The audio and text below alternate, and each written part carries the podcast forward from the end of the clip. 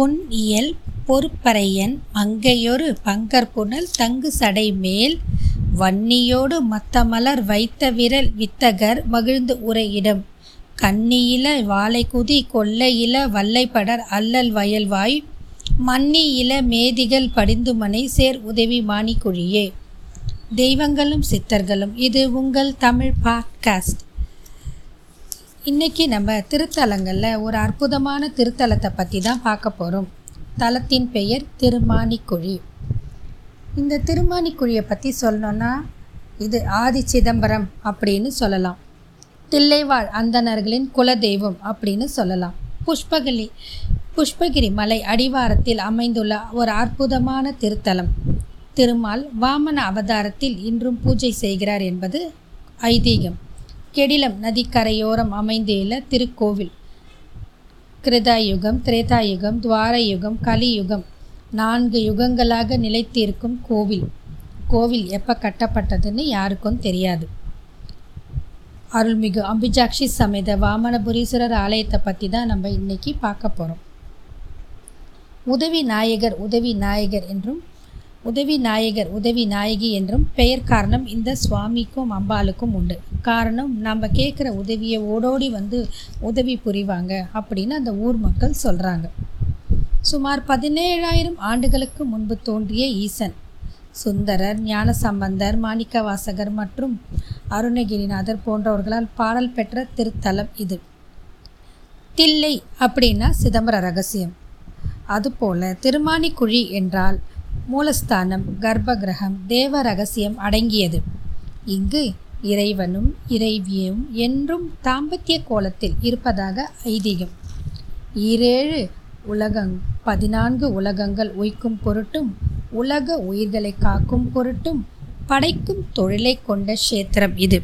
எனவே ஈசன் எம்பெருமான் தேவியுடன் நித்திய தாம்பத்தியம் கோலம் கொண்டு ஏகாந்தமாக இருப்பதால் திரைசீலை அர்த்த மண்டபத்தில் தொங்கிக் கொண்டு இருக்கும் காரணம் யாரும் இங்கு இடையூறு செய்யக்கூடாது என்பது ஐகி ஐதீகம்.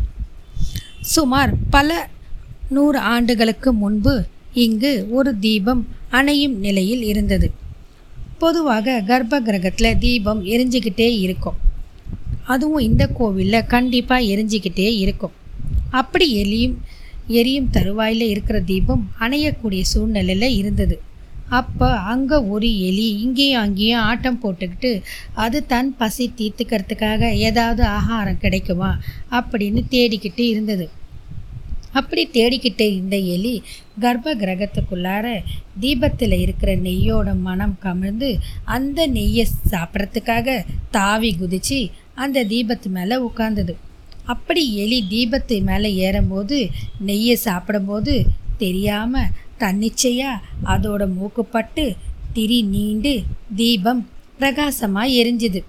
இப்படி அது ஒரு சிவகைங்கரியம் பண்ணித்து இதனால் அந்த தீபம் ஒரு இரவு ஒரு பகல் எரிந்ததாக புராணங்கள் கூறுகிறது. இதன் காரணமாக இந்த எலிக்கு மோட்சம் கிடைத்தது.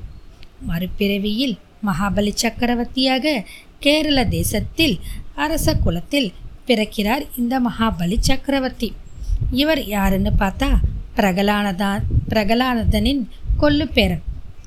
இதற்கு உமாதேவி மிகவும் ஆச்சரியப்பட்டு அதிசயப்பட்டு இறைவனிடம் சுவாமி இந்த எலி உண்மையிலேயே நெய்யை உண்ணத்தான் விளக்கில் குதித்தது. அப்படி குதிக்கும்போது திரியை தெரியாமல் தூண்டியது. அதற்கா இப்படி ஒரு அருள் புரிந்து உள்ளீர்கள்? காரணம் என்ன சுவாமி? அப்படின்னு உமாதேவி அம்மா கேட்டாங்க. அதற்கு ஈசன் தேவியை பார்த்து ஆம் தேவி நீ கூறுவது முற்றிலும் சரி. உண்மையே அதற்கான காரணத்தை நான் இப்போது கூறுகிறேன். இந்த ஏரி விளக்கை ஏற்றி சிவகைங்கரியம் பண்ணியது. இந்த சிவகைங்கரியத்துக்காகத்தான் இந்த எலிக்கு மோட்சம் கிட்டி தே அரச குலத்தில் பிறந்தது. எனினும் கோவில் தீபத்தில் எச்சல் பட்டதால் அது தீண்டல் ஏற்பட்டது. இதன் காரணமாக தேவர் குலத்தில் பிறக்காமல் அசுர குலத்தில் பிறந்தது என்று ஈசன் தேவிக்கு விளக்கம் கூறினார். அசுர குலத்தில் பிறந்தாலும் இந்த மகாபலி சக்கரவர்த்தி முன் செய்த புண்ணியத்தாலும் மேலும் சிவ கைங்கரியத்தாலும் பல ஜென்ம புண்ணியங்களாலும் இந்த அசுர குலத்தில் பிறந்து நல்லாட்சி புரிந்து வந்தார். அசுரராட்சி நல்லாட்சியாகவும் இருந்தது. மேலும் தேவர்களுடன் நட்புடனும் இருந்தார். இதை பார்த்த அசுரகுல தலைவர் சுக்கராச்சாரியார் இவ் இந்த மகாபலி சக்கரவர்த்தியை வைத்துக்கொண்டு தேவலோகத்தையும் தன் வசம் படுத்திவிடலாம். அப்படி தேவலோகம் தன் வசம் வந்தால் தேவர்கள் தனக்கு அடிமையாவார்கள். மேலும் இந்திரலோக பதவியும் கிட்டும். இந்திரன் இந்திரனாக நாம் ஆட்சி புரியலாம் என்று எண்ணி சுக்கராச்சாரியார் மகாபலி சக்கரவர்த்தியிடம் சென்று நீ அஸ்வமேக அஸ்வமேத யாகம் புரியும். அப்படி நீ அஸ்வமேத யாகம் புரிந்து வெற்றி கொண்டால் தேவலோகம் உன் வசமாகும் இந்திரலோக பதவி கிட்டும் என்று கூறுகிறார். இதற்கு மகாபலி சக்கரவர்த்தி உடன்பட்டு தன் குருவாகிய சுக்கராச்சாரியர் சொன்னதை கேட்டு ஆசை கொண்டு அஸ்வமேத யாகம் புரிய ஏற்பாடுகளை செய்கிறார். இதை அறிந்த தேவர்கள் மிகவும் வருந்தி துன்பப்பட்டு ஓடோடி சென்று பிரம்மாவிடம் முறையிடுகிறார்கள். பிரம்மாவும் மிகவும் அதிர்ந்து திருமாலிடம் செல்கிறார். அனைவரும் திருமாலிடம் முறையிட்டவுடன் திருமால் உடனே தான் அந்த யாகத்தை தடுத்து நிறுத்துவதாக கூறி பூலோகத்தில் பிறப்பெடுக்கிறார். திருமால் மகாவிஷ்ணு துவாபர யுகத்தில் பதிமூணாவது குழந்தையாக காசிப முனிவருக்கு பிறந்து மூன்றடி உயரத்தில் மூன்று வயது மூன்றடி மூன்றடி உயரத்தில் மூன்று வயது குழந்தையாக அஸ்வமேத யாகம் நடக்கும் இடத்திற்கு செல்றார். அப்படி அவர் சென்று அந்த மகாபலி சக்கரவர்த்தியிடம் தனக்கு மூன்றடி இடம் வேண்டும் என்று கேட்கிறார்.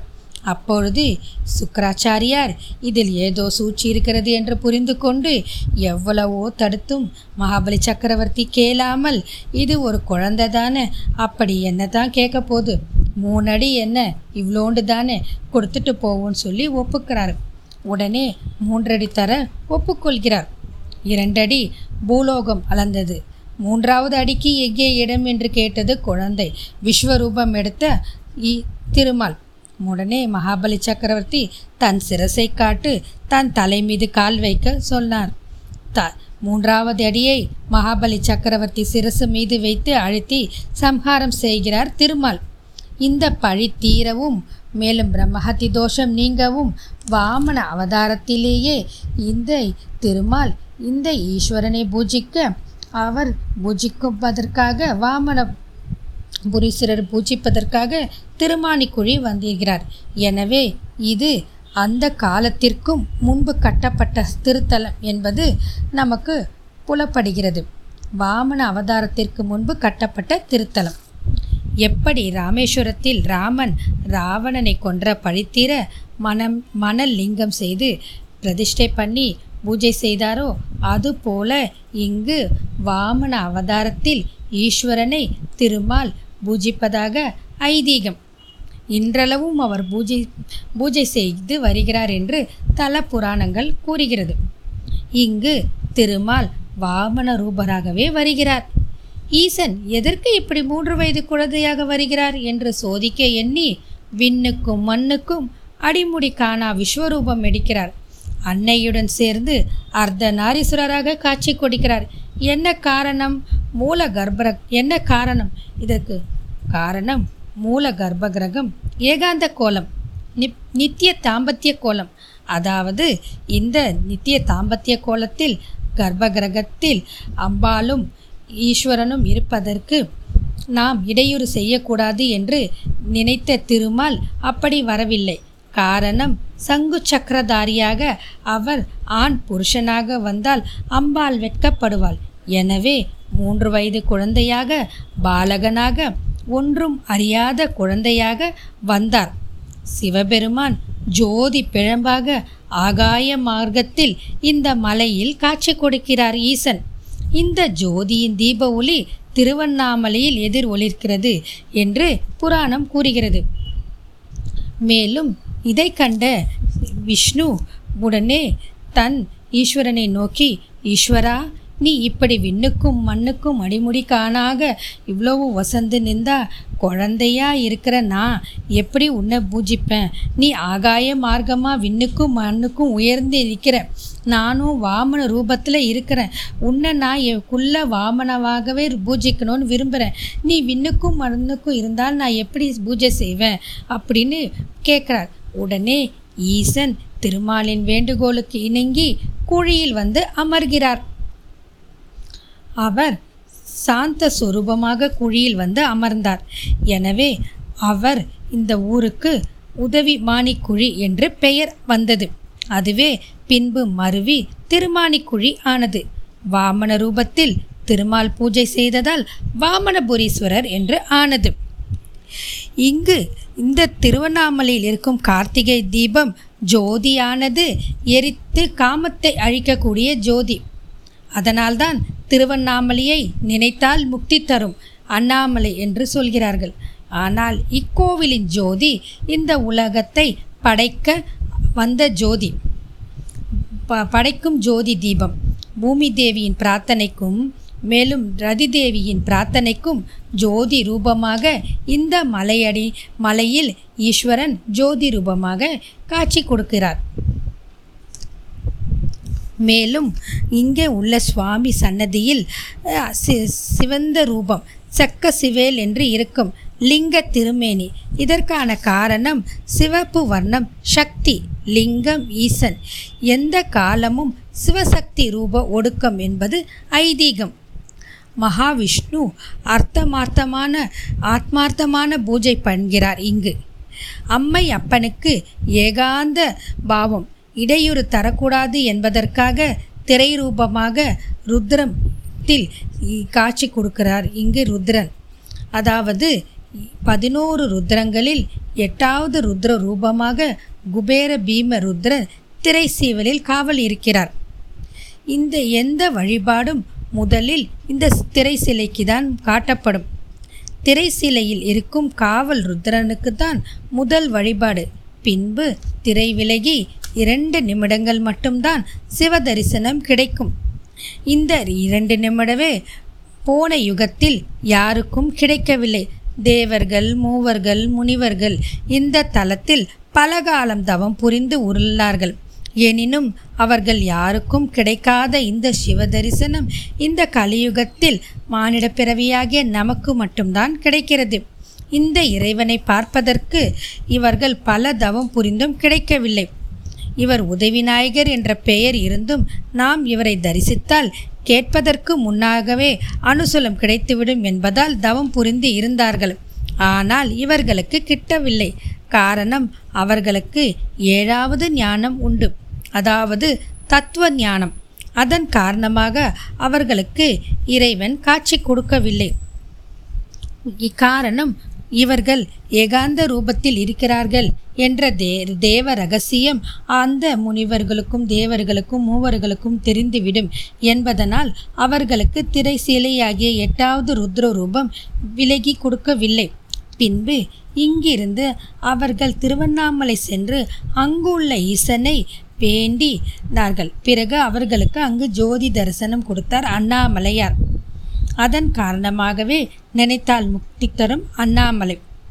இந்த மலை அடிவாரத்தில் எந்த தேவர்களுக்கும் தபசிகளுக்கும் சாதுகளுக்கும் எந்த ஒரு மடமோ கிடையாது. இதை அறியாத குருமுனி அகஸ்தியர் இத்தலத்து பெருமான் நமக்கு தரிசனம் கிடைக்கும் கிடைக்க கொடுப்பார் என்று எண்ணி மேலும் கலியுக மக்களுக்காக பலகாலம் தவம் புரிந்தார். மலையில் ஒரு லிங்கம் பிடித்து பூஜையும் செய்து வந்தார். பல காலம் உபவாசம் இருந்து பூஜையும் செய்கிறார். அப்படி இருக்கும்போது ஒரு நாள் அகஸ்தியருக்கு ஒரு காட்சி கொடுக்காமல் ஒரு அசரீர் மட்டுமே வருகிறது. அந்த அசரீரில் ஈஸ்வரன் என்ன சொல்கிறார்னா கலியுக மக்களுக்கு இரண்டு நிமிடம் தான் காட்சி. அந்த இரண்டு நிமிடம் இரண்டு நிமிடம் திரை விலக காட்சி கிடைக்கும் என்ற இந்த அசரீரில் கொடுக்கிறார் ஈஸ்வரன். இதன் பொருட்டு அகஸ்தியர் தனக்கும் ஈசன் காட்சி கொடுப்பார் என்று திரை திரை விலகும் என்றும் எண்ணிக்கொண்டு வேக வேகமாக கோவில் உள் நுழைகிறார். அப்படி அவர் கோழியுள் நுழையும்போது அவருக்கு அங்கு திரை விலகவில்லை. பீமருத்ர திரை விலகவில்லை. உடனே ஈசனின் தரிசனம் கிடைக்கவில்லை என்று எண்ணி வருந்தி கோபம் கொண்டு அகஸ்தியர் அதற்கு அவர் ஒரு பாடல் பாடுகிறார். எண்ணினும் புண்ணியம் செய்தவன் உன்னை பார்க்கட்டும் அப்படின்னு ஒரு பாட்டு பாடுறார். அப்படி தரிசனம் செய்யும் ஆத்மாவிற்கு பல ஜென்ம பாவங்கள் விலகி புண்ணியம் கிட்டும் அப்படின்னு நான் சொல்கிறாங்க அதாவது காசியை பதினாறு முறையும் திருவண்ணாமலையை எட்டு முறையும் சிதம்பரத்தை மூணு முறையும் பார்த்த பலன் இந்த கோவிலில் ஈஸ்வரனை இரண்டு முறை தரிஸ் இரண்டு நிமிட தரிசனத்தில் கிட்டும் அப்படின்னு அர்த்தம். பூலோகத்தில் எங்கெல்லாம் சிவாலயம் இருக்கோ அங்கெல்லாம் தீபம் போட்டு ஈசனை வழங்கிய பலன் இந்த கோவிலில் பிரதோஷ வேலையில் அந்த இரண்டு நிமிட தரிசனத்தில் நமக்கு கிட்டும். மேலும் சிவராத்திரி காலத்தில் இந்த ஈஸ்வரனை தரிசித்தால் மகா அஸ்வமேத யாகம் பண்ண பலன் கிட்டும். காசி சிதம்பரம் தல் திருவண்ணாமலைக்கு நிகராக இத்தலத்தை கூறுவார்கள். காரணம் திருவண்ணாமலையும் நான்கு யுகங்களுக்கு முன்பு தோன்றிய கோவில். மேலும் தில்லை என்றால் ரகசியம். யாருக்கும் புலப்படாத ஒன்று. அதுபோல் வேதநாயகன் திரைக்கு அப்பால் தேவ ரகசியத்தோடு இக்கோவிலில் அருள் புரிகிறார். தில்லையின் ரகசியம் வில்வத்தில் உணரலாம். அந்த ரகசியத்துக்கு காரணமானவர் அழகிய கூத்தம். எம்பெருமான் நடராஜரை இத்தலத்தில் ஐம்பத்து நாலு கட்டங்களாக நடராஜரின் திருமேனியில் காணலாம். தில்லையில் விரித்த சடை இங்கு அபித்த சடை. அப்படின்னா நீளமான சடை இடுப்புக்கு கீழே வரை கேசம் தொங்கும். நடராஜரை காணலாம். தில்லையில் ஆனந்த தாண்டவம். அதற்கு முன் இங்கு நடனம் பயின்றதாக இந்த ஸ்தலத்தில் சொல்கிறாங்க நடராஜர் இந்த ஸ்தலத்தில் தான் டான்ஸ் ப்ராக்டிஸ் பண்ணாராம். அந்த நடனத்துக்கு பெயர் அஜபா நடனம். தில்லையில் ஆனந்த தாண்டவம் இது அஜபா தாண்டவம். அஜபா நடனம். இது ஆதி சிதம்பரம் அப்படின்னு சொல்கிறாங்க காரணம் முன் தில்லையில் இருக்கிற மூவாயிரம் தீட்சிதர்களுக்கும் இதுதான் குலதெய்வம். எனவே இதை ஆதி சிதம்பரவேசரர் என்றும் சொல்வார்கள்.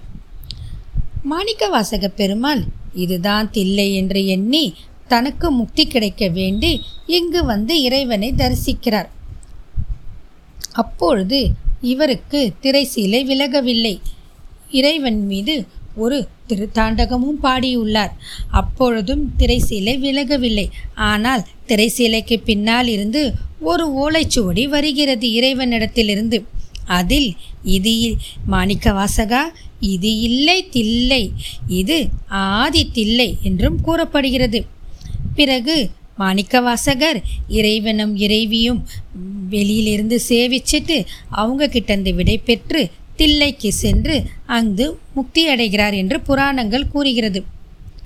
குலோத்துங்க சோழன் இங் இங்கு ஒரு கல்வெட்டு வைத்துள்ளார். அதில் இதுதான் ஆதி தில்லை என்றும் சொல்கிறாங்க. மேலும் கார்த்திகை மாதம் கிருத்திகை நட்சத்திரம் அன்று திருவண்ணாமலையில் மேற்கு தீபம். அதாவது மன்மதின் நின் காமத்தை எரித்து சாம்பலாக்கினார் அண்ணாமலையார். அதன் மறுநாள் இங்கு ரோகிணி தீபம். இதற்கு காரணம் ரதிதேவி ஈஸ்வரனிடம் வேண்டி மன்மதனின் உயிரை மீண்டும் பெறுகிறாள். இதன் காரணமாக இங்கு படைக்கும் தீபம். ஈரேழு பதினான்கு உலோகங்கள் படைத்த படைக்க பூமாதேவியும் இறைவனை வணங்க மீண்டும் ஈசன் பூமியை படைத்தார் என்று புராணங்கள் கூறுகிறது. எனவே இவருக்கு பூமிநாதன் என்றும் ஒரு பெயர் உண்டு. திருவண்ணாமலையில் அழிக்கப்பட்ட தீபம் இங்கு படைக்கப்பட்ட தீபம். இங்கு காக்கும் தீபம். எப்படி காசி சென்று போயிட்டு வந்து தரிசித்துட்ட உடனே நம்ம ராமேஸ்வரம் போய் ராமநாதனை பார்த்தா தான் முழு பலன் கிடைக்கும்னு சொல்கிறாங்களோ அதுபோல் திருவண்ணாமலையில் தீபம் பார்த்துட்டு மறுநாள் ரோகிணி தீபம் இங்கே பார்த்தா தான் புஷ்பகலை புஷ்பகிரி மலை அடிவா மலையில் மேற்கு தீபம் பார்த்தால் அதனோட முழு பலன் கிடைக்கும் அப்படின்னு சொல்கிறாங்க திருவண்ணாமலையில் முதல் நாள் கொடியேற்றினா இங்கே மறுநாள் கொடியேற்றுவாங்க திருவண்ணாமலையில் கார்த்திகை தீபம் அன்னைக்கு தீபம்னா இங்கே ரோகிணி தீபம். இதுதான் இந்த கோவிலோட விசேஷம். இதற்கு ஒரு பாட்டே இருக்குது அது என்னன்னா சோதி மிகு நீரது மெய்ப்பூசியொரு தோளுடை புனைந்து தெருவே மாதர்மனை தோறும் இசை பாடி வசி பேசும் அரணார் மகிழ்விடம். தூதுமலை தாமரை மனம் கமிழ வண்டு உரல் தன் பழனமிக்கு ஓதமலை வேலையுடை சூழ் உலகில் நீடு உதவி மாணிக்குழியே. அப்படின்னா ஜோதி வடிவாகிய வெந்நீர் பூசிய திருமேனியில் தோலை உடைய ஈசன் அழகுடன் மிளர்பவர். இங்கு உள்ள தெருக்களெல்லாம் சென்று மாதர் தம் இல்லம் புகுந்து இசைந்து பாடி அவர்களின் குறைகளை கேட்டு அறிந்து சிவபெருமான் மகிழ்ந்து அவர்களின் குறைகளை நீக்குகின்றார். அப்படின்னு ஒரு பாட்டு சொல்கிறாங்க அந்த அளவுக்கு இவர் உசந்தவர் உதவி புரிபவர் கடல் அலை போல விளங்கும் ஒளி வீசுபவர் நம் ஈசன். மேலும் இந்த ஸ்தலத்தில் நாவுக்கரசர் பாடல் பாடியிருக்கிறார். இந்த தலத்தை பற்றி அவர் பலது பாடியிருந்தாலும் அது கிடைக்க பெறலை. அதை பற்றி பெரிய புராணத்தில் சேக்கிழார் பெருமான் விரிவாக கூறியுள்ளார். ராமர் பிறந்த மனு வம்சம் சூரியகுலம். அந்த வம்சத்தில் வந்த திருசங்கு மகாராஜா இத்தலத்தை திருப்பணியிட்டு செப்பனி செய்து உள்ளார். அப்படின்னு கல்வெட்டு இருக்கு. மேலும் கிருஷ்ணதேவராயார் கேரள அரசர் தனஞ்சயன் அதன் பின்பு சோழ அரசர் கந்தராஜ சோழன் இங்கு வந்து திருப்பணி செய்ததாக தல வரலாறு கூறுகிறது. மேலும் சத்ரபதி வீர சிவாஜி இங்கு வந்து திருப்பணி செய்து வழிபட்டு உள்ளார். இவர்களெல்லாம் திருப்பணி செய்தவர்கள். ஆனால் இந்த ஆலயம் எப்பொழுது கட்டப்பட்டது என்பது யாருக்கும் தெரியாது. ஞான சம்பந்தர் அவரோட பதிகத்தில் இறைவனோட பெருமையை எப்படி சொல்கிறார்னா ராஜவீதி எங்கும் நடந்து சென்று மாதர்களின் குறைகளை தேட்டு தீர்த்து வைத்தாராம். அதனால் திருஞான சம்பந்தர் இந்த ஊருக்கு ரெண்டு காலையும் பயன்படுத்தாமல் ஒரு காலை மட்டும் பயன்படுத்தி நடந்து வந்து இந்த ஈஸ்வரனை பூஜித்து பதிகம் பாடியுள்ளார். பதினோரு பாடல் ஒரு பதிகம். இதையறிந்த சுந்தரமூர்த்தி நாயனார் இவர் அவரோட கால் பூமியில் படக்கூடாது என்று கெடிலம் நதிக்கரையில் அப் அப்பால அந்த கரைக்கு அப்பால இருந்து பதிகம் பாடியுள்ளார். இங்கே உள்ள விமானம் சூரியனால் கட்டப்பட்டதாக சொல்கிறாங்க சூரிய விமானமாக ஸ்தாபிக்கப்பட்டு சூரியனால் பூஜிக்கப்பட்ட க்ஷேத்திரம். எனவே இது ஆதித்ய விமானம் என்று பெயர். இங்கு இதன் காரணமாக சூரியக்கலை சந்திரக்கலை மாறி இருக்கும் எனவே இங்கு சூரியன் நவகிரகங்கள் மேலோங்கி இருக்கும் சுவாமி பள்ளத்தில் இருக்கிறார். எனவே இங்கு நவகிரகங்களின் தோஷம் நீங்கும். தோஷங்கள் இந்த கோவிலில் வந்து பரிகாரம் பண்ண தோஷங்கள் அடிபட்டு போகும். மேலும் இங்கு நந்தி தேவர் பன்னெண்டு ராசி கட்டம் வழியாக தான் சுவாமியை பார்க்கிறாரு. எனவே அவரை பிரதோஷ வேலையில் தீபம் போட்டு வணங்கி பரிகாரம் பண்ணால் நம்மளுக்கு தோஷம் வராது. பன்னெண்டு ராசி தோஷமும் விலகிவிடும். பிரதோஷ வேலையில் கொம்புக்கு நடுவில் தரிசனம் பண்ணுற எல்லாருக்கும் தான் செய்த பாவம் விலகும் என்பது ஐதீகம். இங்கு நந்திக்கு ராசி தோஷம் விளங்கிய ஸ்தலம் அப்படின்ற பெருமையும் இந்த ஸ்தலத்துக்கு உண்டு. எனவே பன்னெண்டு கட்டம் பன்னெண்டு ராசி தோஷம் விளங்கக்கூடிய ஸ்தலம். இந்த மூல கர்ப்ப கிரகத்தில் திருமால் குழந்தை வடிவில் இருக்கிறார். அஞ்ஞானம் விளங்கி ஞான உபதேசம் செய்கிறார் ஈசன். எனவே இங்கு கல்வித்தடை விலகும் ஸ்தலம். மேலும் குழந்தையாக இருக்கும் வாமனனை வணங்கினால் குழந்தை பாக்கியம் கிட்டும். இங்கு இறைவன் இறைவி தாம்பத்திய கோலத்தில் உள்ளதால் திருமண தடை கணவன் மனைவி ஒற்றுமை பரிகால ஸ்தலம். ஜாதக தோஷம் விலங்கு ஸ்தலம். பூர்வ ஜென்ம பாவ பித்ரு தோஷம் நிவர்த்தி ஸ்தலம். இந்த ஸ்தலத்தில் ரொம்ப ரொம்ப முக்கியமான ஒன்று மரண பயம் நீக்கும் ஸ்தலம். இதற்கான காரணம் மார்கண்டேயருக்கு இங்கே தனி சன்னதி உண்டு. மார்கண்டேயர் இங்கு வந்து முதல் முதல்ல இந்த ருத்ரனை வணங்கி பூஜை செஞ்சு இந்த ஈஸ்வரனை வழிபட்டு அதன் பின்பு தான் திருக்கடையூர் செல்கிறார். இதன் பூஜை பலனே மார்கண்டேயருக்கு திருக்கடையூரில் அவருக்கு யமன் கிட்டேருந்து ஈஸ்வரன் பாதுகாத்து வாய்ஸ் கொடுக்குறார். எனவே மிருத்யஞ்ச ஹோமம் இந்த கோவிலில் ரொம்ப விசேஷம். ஆயுஷ் ஹோமம் அதுவும் விசேஷம். இது இந்த ஆயுஷ் ஹோமம் மிருத்யஞ்ச ஹோமம் பிறந்த ஸ்தலம் அப்படின்னு சொல்கிறாங்க வேத மந்திரத்தில் மகாஸ்ரீ ருத்ரம் பிறந்த திருத்தலம் அப்படின்னும் சொல்கிறாங்க எனவே பெரியவாளுக்கு பண்ணுற அறுபது பூர்த்தி ஷஷ்டியர்த்த பூர்த்தி எழுபது சாந்தி சதா அபிஷேகம் எண்பது பூர்த்தி கனகா அபிஷேகம் இங்கே ரொம்ப விசேஷம். உலகிலேயே ருத்ரன் இங்கு மட்டும்தான் காணலாம். முப்பெருந்தேவியாகிய லக்ஷ்மி பார்வதி சரஸ்வதியை திருநாகேஸ்வரத்தில் ராகுஸ்தலத்தில் கிருகஜாம்பால் சன்னதியில் நம்ம பார்க்கலாம். சேர்ந்து முப்பெருந்தேவியரோட தரிசனத்தை கிருகஜாம்பால் சன்னதியில் பார்க்கலாம். அது மாதிரி மும்மூர்த்திகள் தரிசனத்தை இந்த திருமானிக்குழியில் பார்க்கலாம். காரணம் சுதர்முக பிரம்மாதேவன் இவர் தேவர்களின் தலைவன் மும்மூர்த்திகளிலும் ஒருவன். இறைவனை தரிசிக்க வேண்டும் என்று இன்னமும் இங்கு தபசு கோலம் செய்கிறார். கோஷ்டத்தில் தபசு கோலத்தையே இந்த சுதர்முக பிரம்மாவை நம்ம தரிசனம் பண்ணலாம்.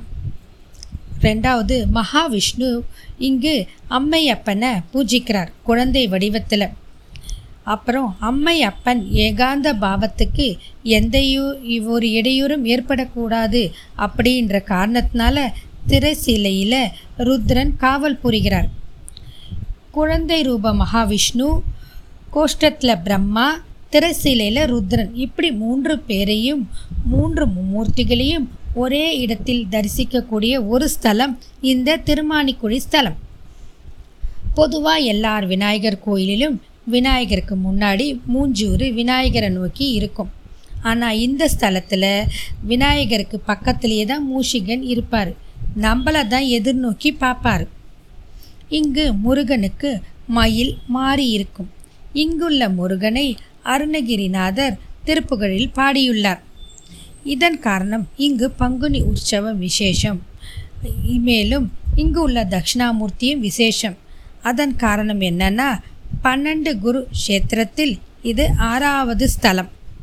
அதாவது மத்தியம ஸ்தலம் ததா குரு அப்படின்னு சொல்லுவாங்க. சனக்ஷாஷி முனிவர்கள் ஐந்து பேரை இங்கு பார்க்கலாம். ஐந்து ரிஷிகள் கொண்ட நாயகர். எனவே விசேஷ குரு தட்சிணாமூர்த்தி.